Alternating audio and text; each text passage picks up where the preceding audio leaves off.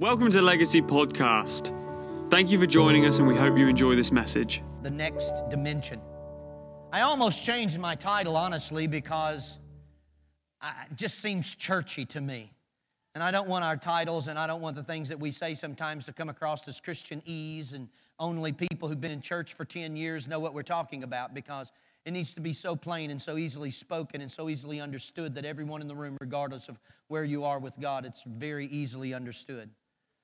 But I want you to understand this morning that we oftentimes, being Christians, and if you've lived for God for any amount of time at all, you've heard of someone say, well, hey man, we're going to the next dimension, the next level.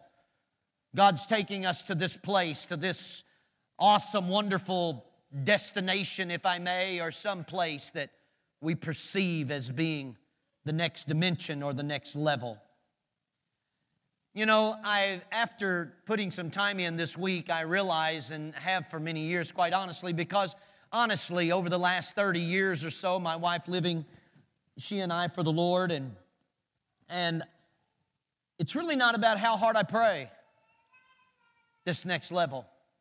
It's really not about some mystical place that I arrive to or that I've obtained to.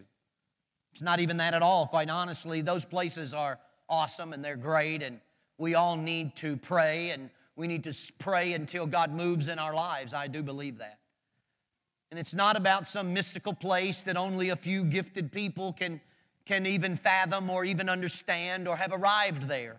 It's nothing like that, quite honestly, at all. Quite honestly, what it's really all about, this next level, this next dimension, is really about following Christ. And that's what I'm going to dive into this morning, and I hope today through the Scripture and through maybe some things that I want us to understand as a congregation that maybe we can get a, a little better feel for that today. And so let us dive in this morning. I will be turning here in a moment to Matthew chapter number four, verses eighteen through twenty-two. But before I get there this morning, I want us to talk just a minute about faith. You know as well as I, in Hebrews chapter eleven and verse number one, the Bible says, now faith is the substance of things hoped for, but the evidence of things not seen. So faith is some, something that God puts in our hearts that we begin to believe in. Why? Because God said it, and it hasn't materialized yet, but that doesn't mean that we don't have faith for it. It means that I'm going to proclaim it and believe it until it is materialized. Faith. There's something about our faith this morning that we really must grasp and get a hold of today. Because each and every one of us in this room this morning must live by faith. For the Bible says that we must live by faith, and that pleases God. Because without faith, we cannot please God. That really is what that really means. So can I ask you this morning, are you living by faith? Because it is by faith that we please our Maker, the Father, the Lord Jesus Christ, by faith. It's okay to rationalize your faith. I did not say that faith was rational. It's not what I said. I said it's okay to rationalize with your faith. Because God gave us all a brain to think. God gave us all the ability to think the thoughts that God gives us. And so whenever God places something in my spirit, in my mind, whenever I begin to conceive, perceive something that maybe God's speaking to me, it's okay to rationalize with that. Because that which God places in me must line up with the Word of God. It must line up with good reasoning and good understanding of, of people around me that, that know Scripture, and, and, and so forth it goes. It's okay to rationalize with what God puts in your heart. I didn't say it's okay to talk yourself out of it either. Because when God speaks, it's time to move. It's time to do it. I have learned over the last three decades or so living for the Lord, and I'm not perfect at it by no means, but one of the things that I have learned is, is that God has timing. God has timing.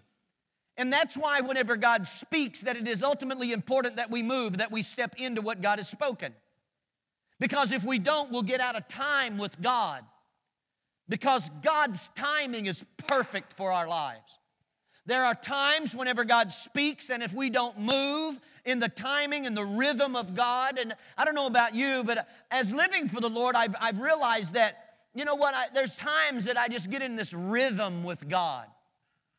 in this rhythm. And everything seems to be a little easier. Why? It's like you're in a momentum. It's like you're in the rhythm with God. I want our media team to know that I've got mountains on my screen. I need my stuff. Like we had mountains up here. Those mountains were not supposed to be a part of the, the, the video a while ago. Jesus Christ intends for us to find that rhythm. He intends for us to find that place that we can connect with God and not rationalize God through our faith, but His faith in us. We can question God and have thought through that. The word is logos, L O G O S, logos. It is thought. It is God's thought. God's thought. Are produced in us, and whenever they are produced in us, we begin to walk out the things that God has thought, and we conceive it, perceive it, and begin to walk it out. Christ said it like this in Matthew four. He said, "Follow me as I make you fishers of men." I've noticed over the years that many things in life are going to be a residual of our thinking. In other words, the way you think and how you conduct your thought process is what you're going to become and what you're going to say and how you're going to live your life. It is very important that we get our thoughts under control. Your thoughts will not always be perfect, but you can always catch your thoughts before they get out of control. Therefore, our thoughts, we can train ourselves through the power of the Spirit of God to begin to think properly. To begin to think godly thoughts, to begin to train ourselves. The Bible says that the most unruly member of the body is the tongue. Why is the tongue the most unruly member of the body? It is because we think things and then eventually they, came, they come out of our mouths. So the better we get a hold of our thoughts, the more we're going to be able to tame the tongue. That gives you no excuse to go around cussing people and acting up and saying whatever you want to say. Because God's intent for us is that we find our thoughts and we begin to be able to control our thoughts through the power of the Holy Spirit in our prayer life. And then our mouths become that which is controllable through the Spirit of Almighty God. Thinking, thinking, thinking. My message this morning is really multifaceted and multi-layered. I could, you could take what I'm going to say this morning and you could apply it to leadership. If you're a leader on your job, if you're a leader and some other aspect of life, you can apply this to that. But maybe it's to us personally as well, and this multi-layered aspect of this word this morning, that each of us are leading someone. Intentionality. Each and every one of us in this room this morning, if we are trying to live for God and not have, and not be intentional about it, you're finding yourself probably very frustrated by this point. Because intentionality is the forerunner, if I may, of all good things in God once we've become saved and, and ready to meet Him and et cetera and et cetera. Intentionality. How many of you live your lives, don't raise your hands, but how many of you, think with me for a moment, how many of you live your lives intentional? I mean, you're just not floating through life. Things come your way. It's not living by fate, F A T E. It's living by faith, F A I T H. It's living by faith, not fate. Because I can control, if I may, my fate through my prayer life, because the Bible says as I pray and as, as I believe, I can form my world according to Hebrews one through three. Now faith, substance of things hoped for, but the evidence of things not seen. And then it says by the elders they have a good report. Why? By the things through their faith that they have prayed. They have formed their world, their lives, uh, through their faith, through their prayer. So it is so important this morning that we live our lives intentional. And that we have our lives somewhat in order. I don't get up in the morning and wonder, well, what am I going to do today? If you are your own boss and you are doing that, I promise you there's going to come a time in your life to where that you're either going to get it together or you're going to have a problem going forward. We all want to own our own businesses and we all want to be financial, uh, have financial freedom, and we all want these things. But I want you to know this morning, those things come to intentional people. What are you trying to say this morning, Pastor? What I'm trying to say this morning is, is that, guys, when you get up in the mornings and whenever you put your head on your pillow at night, there ought to be some significance about what you're doing. There ought to be some kind of purpose about what you're doing in your life. Turn to your neighbor and say, be intentional. I want you to notice with me this morning in Luke chapter number six and verse number thirty-eight. I'm reading this out of the new, or excuse me, out of the King James. I normally use the New King James, but I'm reading it because I like the way that it says it in the King James. Can I ask you a question before I read that scripture? What are you aiming at? What are you aiming at? What do you want? Where are you going? What are you looking forward to? What's next for you? What's next for you? Because I promise where you are, you're not always going to be there. What's next? And we've got to come to the place in our lives that we begin to think about what's next and where am I going next and what's where am I going and I intentionally want to go there. It's not going to meander around and just happen by chance, fall into something. Uh, you're going to fall into something. But is it what you want? Now, I want you to notice with me in Luke chapter six and verse number thirty-eight, the Bible says, give, and it shall be given unto you, good measure, pressed down, and shaken together, and running over shall men give unto your bosom.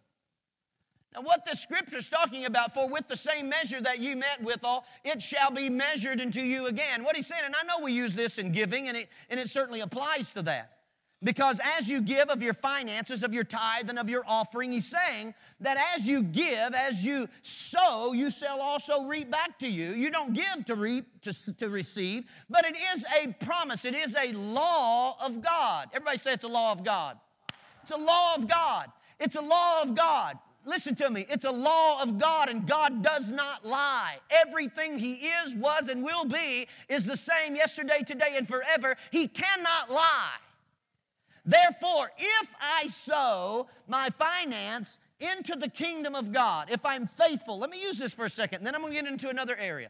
If I, if I do that, God is saying, how you sow, you will reap. And if you sow sparingly, you will reap sparingly. Now, finance, use that in that term. Now let's use it in prayer. Pray a lot, get a lot of spiritual return. Are you with me? If you pray and you seek after God, God's going to speak to you. Why? Because you're going to learn how to hear from Him because you're spending the time in prayer that is needed to have that conversation and relationship. So if you rarely pray, it is going to be, your life is going to be a life that rarely hears. You're not going to have a lot of direction for your life because you're not in a place to get direction for your life because you're not sowing, you cannot reap. Therefore, if I read the Word, study the Word of God, and I gain wisdom because the Scriptures are wisdom unto me. Proverbs, you understand, Solomon wrote these Proverbs, these words of wisdom. If I sow my life in wisdom, then I tend to make better decisions as I move forward. What is wisdom? Wisdom is that it, it is decision making. It is what I do next.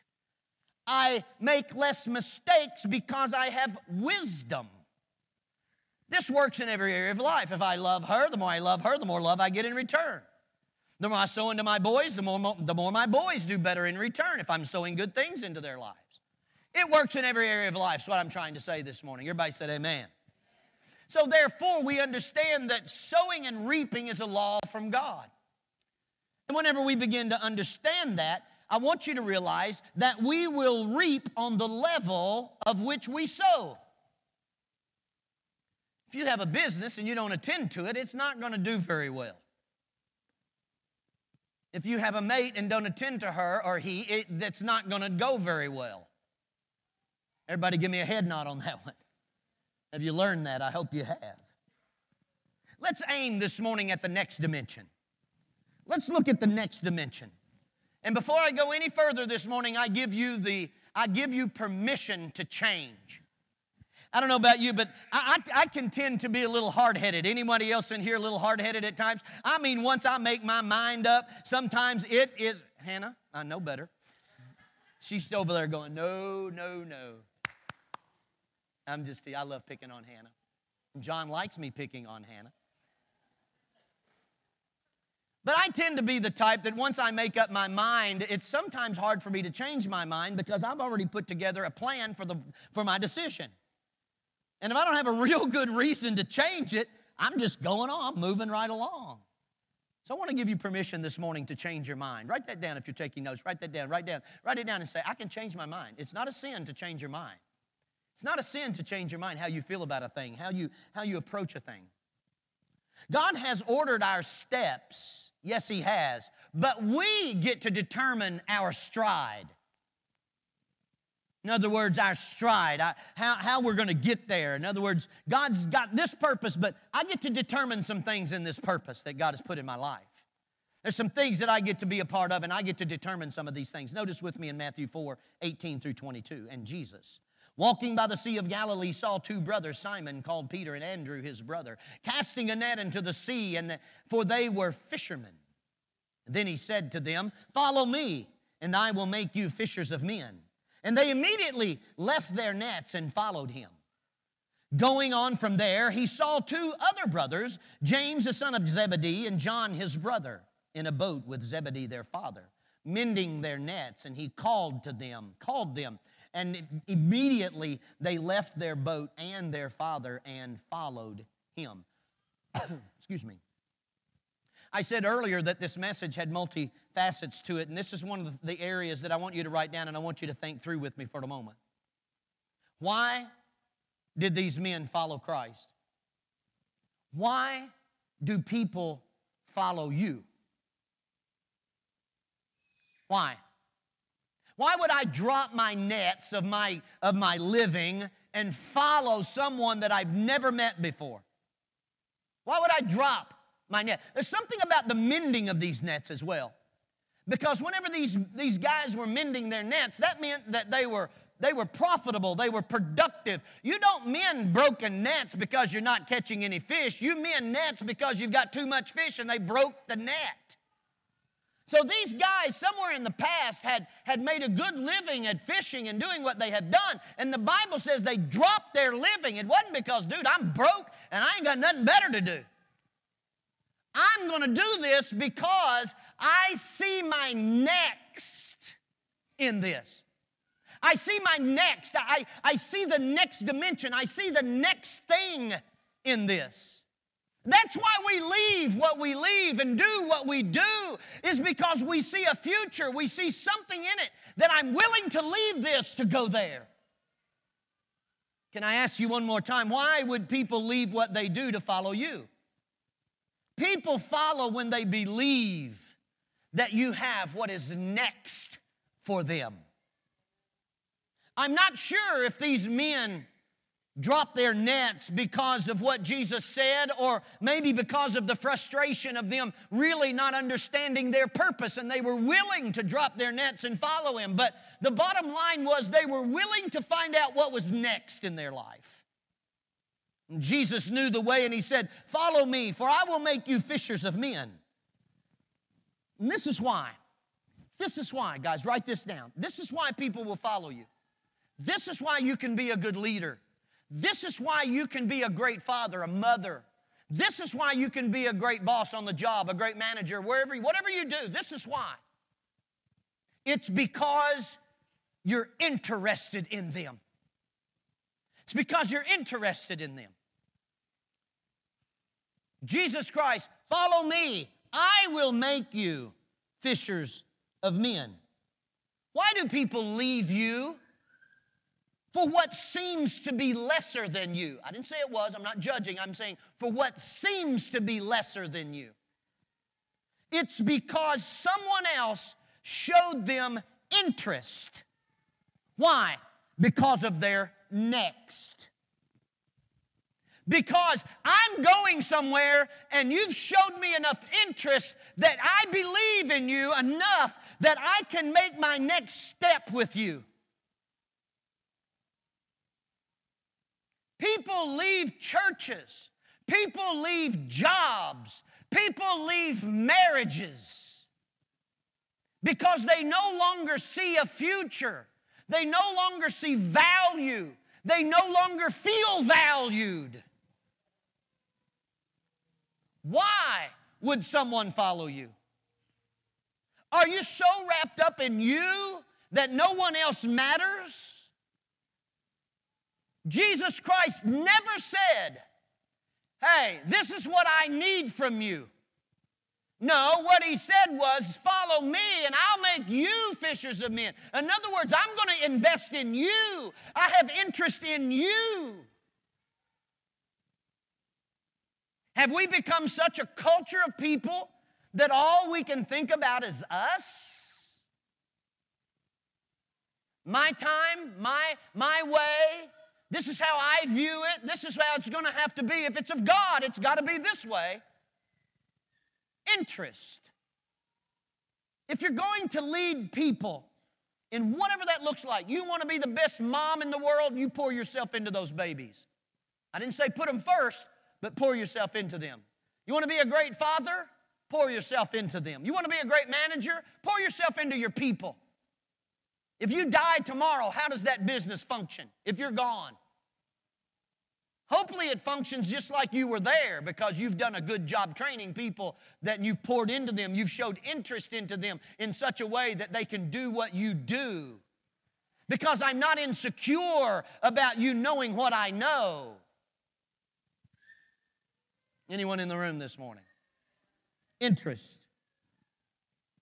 If you are continually praying for power, if you're continually praying for things that help you, but if you know, if you never have any purpose in your prayers, why does God feel, would, why would God feel obligated to answer that prayer? Why? Because God's, God gives power to purpose.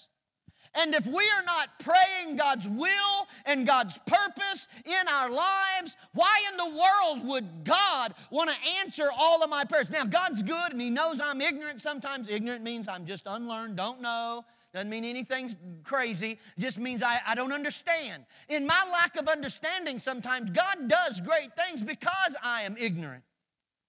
But when I've matured in my faith and I've matured in my life and I've been living for Him for some time, God's saying, come on now. It's time for you to find out who you are. I don't want to, I don't want to give you more that's not going towards where your destiny is. So we can fiddle around some more. Turn to your neighbor and say, are you fiddling around? Are you fiddling around? God wants to answer prayers. He'll answer your prayer every single time whenever it's in your purpose and in your destiny for His purpose and will in your life. Most people, I, I, I must say this, I said it in the first service and I'll say it again in this service. First of all, we've got to be about others. Turn to your neighbor and say others. Got to be about others. There's something that I've noticed over the last three decades is most people Most people have a dis- dysfunctional people around them because of their dysfunction. Now, let me explain. Write that down. Most people have dysfunctional people around them because they have dysfunctions themselves, however you want to say that, okay? Now, notice with me for a moment. Notice with me for a moment about dysfunction. The people that do that, they put people around them to heal their hurts and their wounds instead of moving others into their purpose. Dysfunction feeds off of each other. If you are insecure, you will put people around you that admire you. Why? Because you always or oftentimes need people telling you how great you are. Anyone in the room? Therefore, I want to be like Christ. What did Christ do? He said, Peter, I want you. Why do I want you? You're a fisherman. You, man, you are, you are all out. You're faithful. You say things sometimes that are crazy, but that's okay. You cut the ears off of people, but that's okay. Come on, I need you on my team. Matthew, what are you? Uh, you're a tax collector. I, I, I'm going to train you. Come on. Come, come. You, you can come help me too. And he got all of these different diverse types of people that he put around him as, it is, as his disciples. They were, they were very powerful in their own right. They were not dysfunctional. He didn't put people around him that said, oh, Jesus, my God, you are awesome. Man, you turned that water into wine. Oh, hallelujah, pat you on the back. You are wonderful. My Lord, you are awesome. He didn't need that, didn't want that. What he was trying to do was to build a team of people around him that he could leave the earth and then take what he had given them and that they could do what he did. He was doing something with inside of them. It wasn't so much interested in himself, but he was doing something on the inside of them. Some of us have built our lives with people from where we used to be.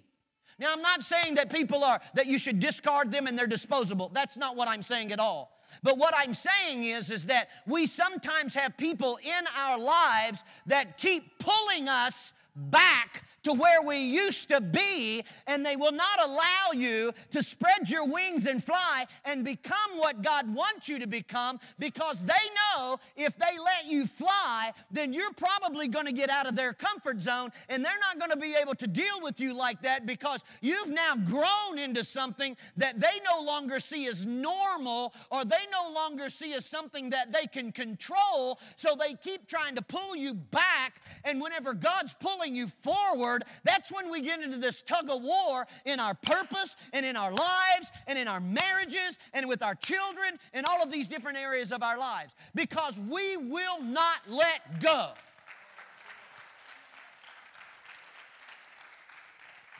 What are you saying this morning?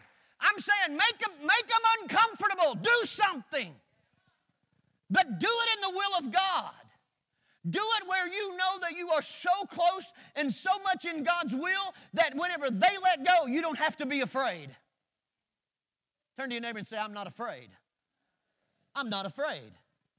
Faith. Faith, ladies and gentlemen, is fuel. Faith is fuel.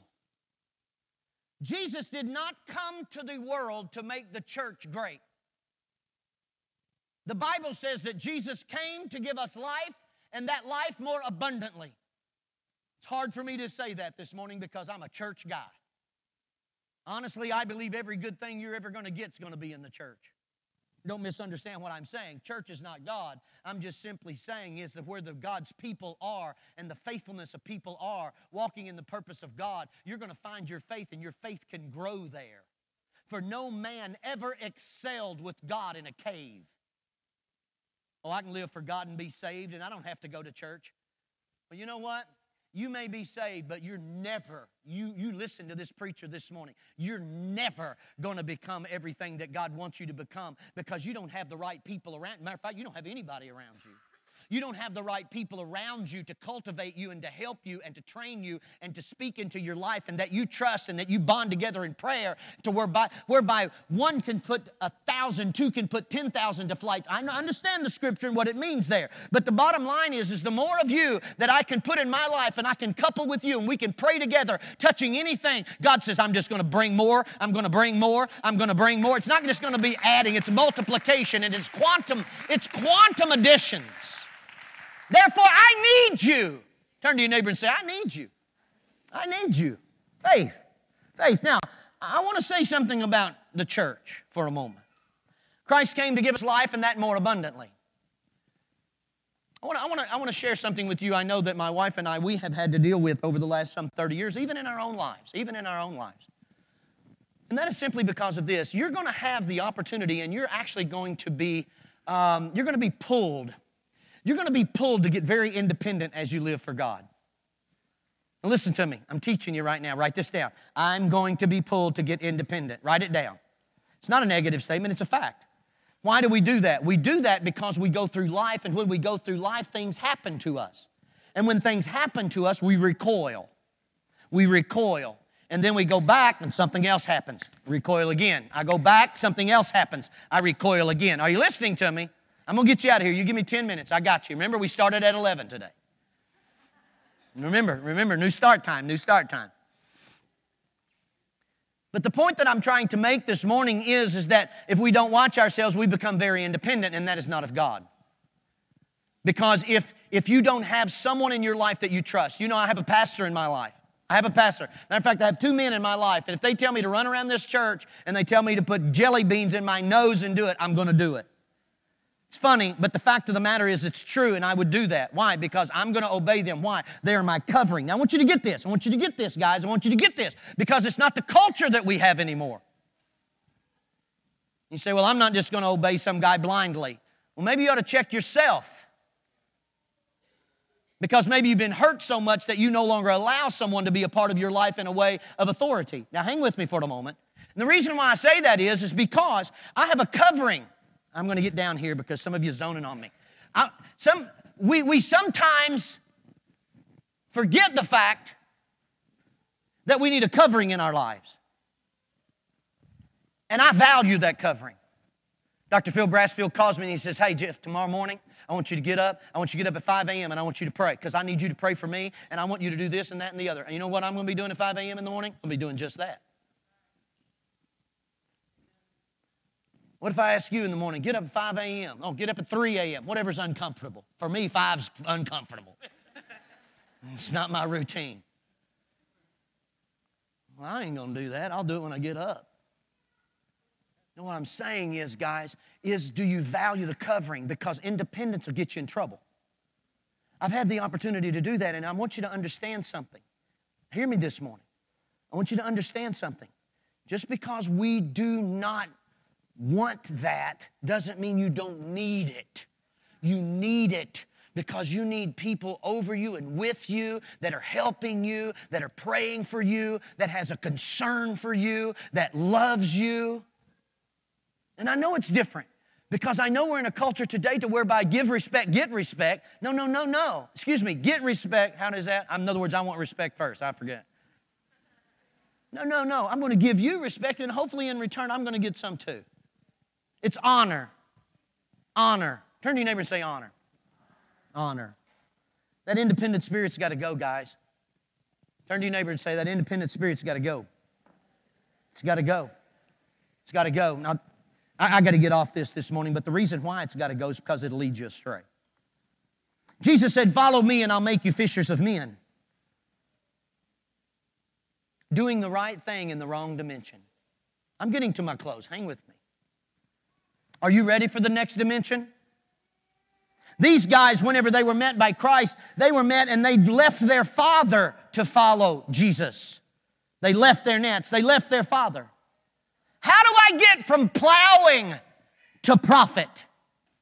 How do I get from this place to this place is the question in many people's lives.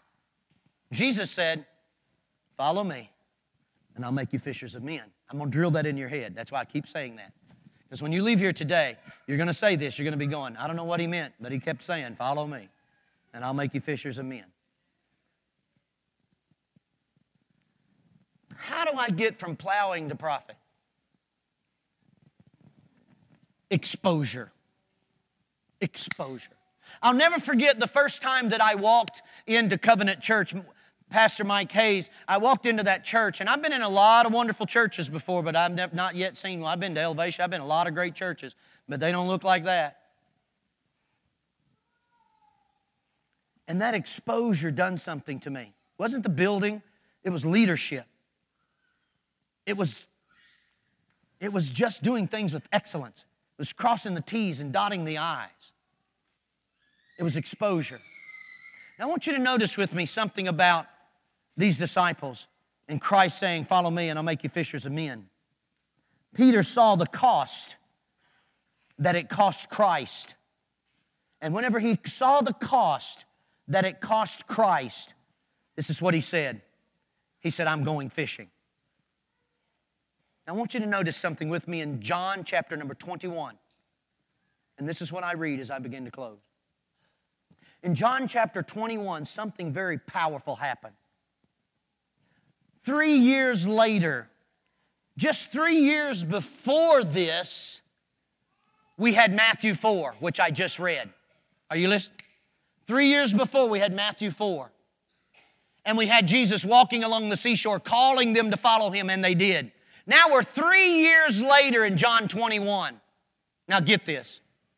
He says, Simon Peter said to them, I am going fishing. Peter, I'm, I'm leaving out of here. I saw what it cost Jesus. I'm going fishing. And they said to him, we are going with you also. And they went out, and immediately they got into the boat, and, and that night they caught nothing. But when the morning had now come, Jesus stood on the shore. Yet the disciples didn't know that it was Jesus. And then Jesus said to them, "Children, have you any food?" Verse number seven I jumped to, and it says, "Therefore, that disciple whom Jesus loved said to Peter, 'It is the Lord.' Now when Simon Peter heard that, that it was the Lord, he put on his outer garment because he had removed it, and he plunged into the sea." Are you, got, are you getting the picture? Whenever, whenever I copied and pasted this into my notes, tears came to my eyes. Because how many times in our lives have we previously, God said, "Come with me, come on," and we went, Lord, we was on our way. "I'm running with you, Jesus. I saw you turn the water to wine. I, I saw you heal the man's blinded eyes. I saw you do all of these miracles. I saw all of this stuff." Three years later, I find myself back on another stinking boat. Give me the scripture. I find myself on a boat again. And Jesus finds himself standing on the seashore. "Hey, guys, what are you doing?" They didn't recognize him at first. And then Peter had this revelation and understanding that this is Jesus. And the Bible says, give me some music, please, in the background, it'd be great. And the Bible says he didn't even wait to paddle in.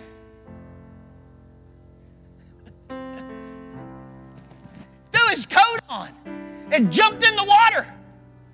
One version said he was naked and he threw his coat on him and jumped in. Been through so much, Lord, in the last three years. Been through so much. And I saw you have to go to the cross, and I didn't want to have to deal with that. I don't want to deal with you dying, and I I, I, I denied you three times, and, and I, I did all of this stuff. I even cursed whenever people would ask me if I'm with you.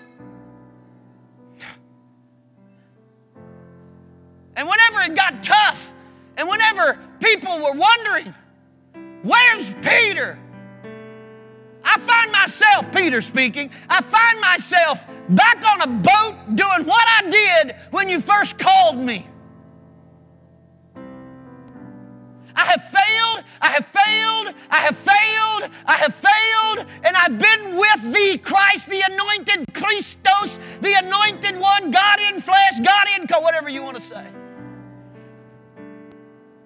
The Bible says whenever he realized that it was Jesus, he did not hesitate. He said, "I'm coming, Lord. I'm coming. I failed. I failed.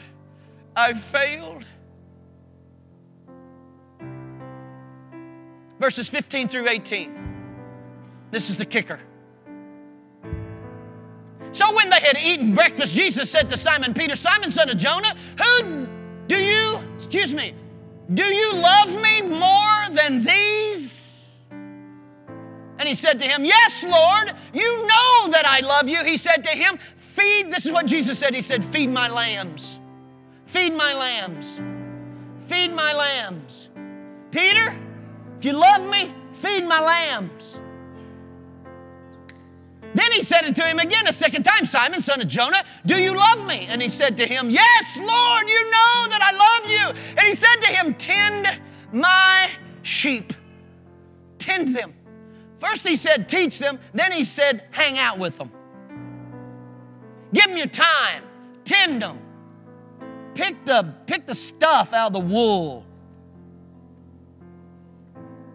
Clean them up. Help them. Help them." I don't know what you're thinking right now. Let's give me the last verse. In verse number eighteen. And he said, Jesus said to him, "Feed my sheep." And then verse eighteen, "Most assuredly I say to you, when, when you were younger." Now I know what this is referring to. This is referring to how Peter would die. But it also refers to more than that. He said, "Most assuredly I say to you, when you were younger." Get this, apply this. when you were younger in the things of God. When you were younger, you girded yourself and walked where you wished. In other words, you did what you wanted to do. You did it the way you wanted to do it. Come into your heart and your mind, you did it how you saw fit to do it. But then he said this, but when you are old, he's not talking about your age, he's talking about maturity. He said, when you are old, you will stretch out your hands and another will gird you and will carry you where you do not wish.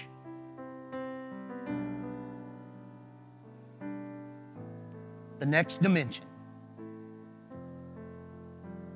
The next dimension is whenever I let people take me where they need me to be, that in some way I may serve and help them. It's not my life anymore. He paid a price for it.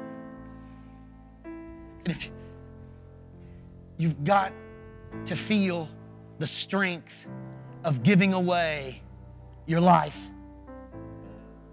You say, Pastor, this is too much. This is too much. It's not too much. Because the hole on the inside of you is predicated on you giving yourself away. That hole is filled when I give myself away.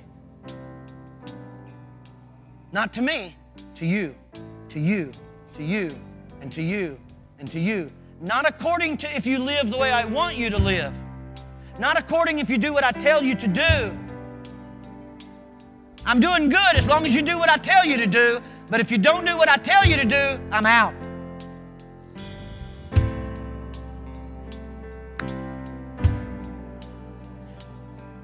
So what's the next dimension? The next dimension is jumping off the boat into the water head first. It's not this mystical, cloudy space that God shows up in some kind of white robe. I've been praying for thirty years, fasted forty days twice, not patting myself on the back, but I'm gonna be honest with you, I ain't never seen no angels. Doesn't mean I can't, doesn't mean God doesn't wanna show them to me, but I personally have never walked in a room and went, my God. I've never. But I'm going to tell you something more powerful than that. It's when I don't have to see that. Are you listening to me in here today? It's whenever I don't have to see that and I still say, yay. I feel the Holy Ghost in here. It's whenever I say, yay, Lord. I'll give it to you. You don't have to show me nothing else. You showed me the blood on the cross. That's enough for me. That's all I need. I'm marching, I'm marching, I'm marching, I'm marching. I get disgusted sometimes. I don't like it sometimes, but I'm still not giving up. So the next dimension, follow me. Not talking about me. Follow me as I follow Christ, and I'll show you the next. Oh.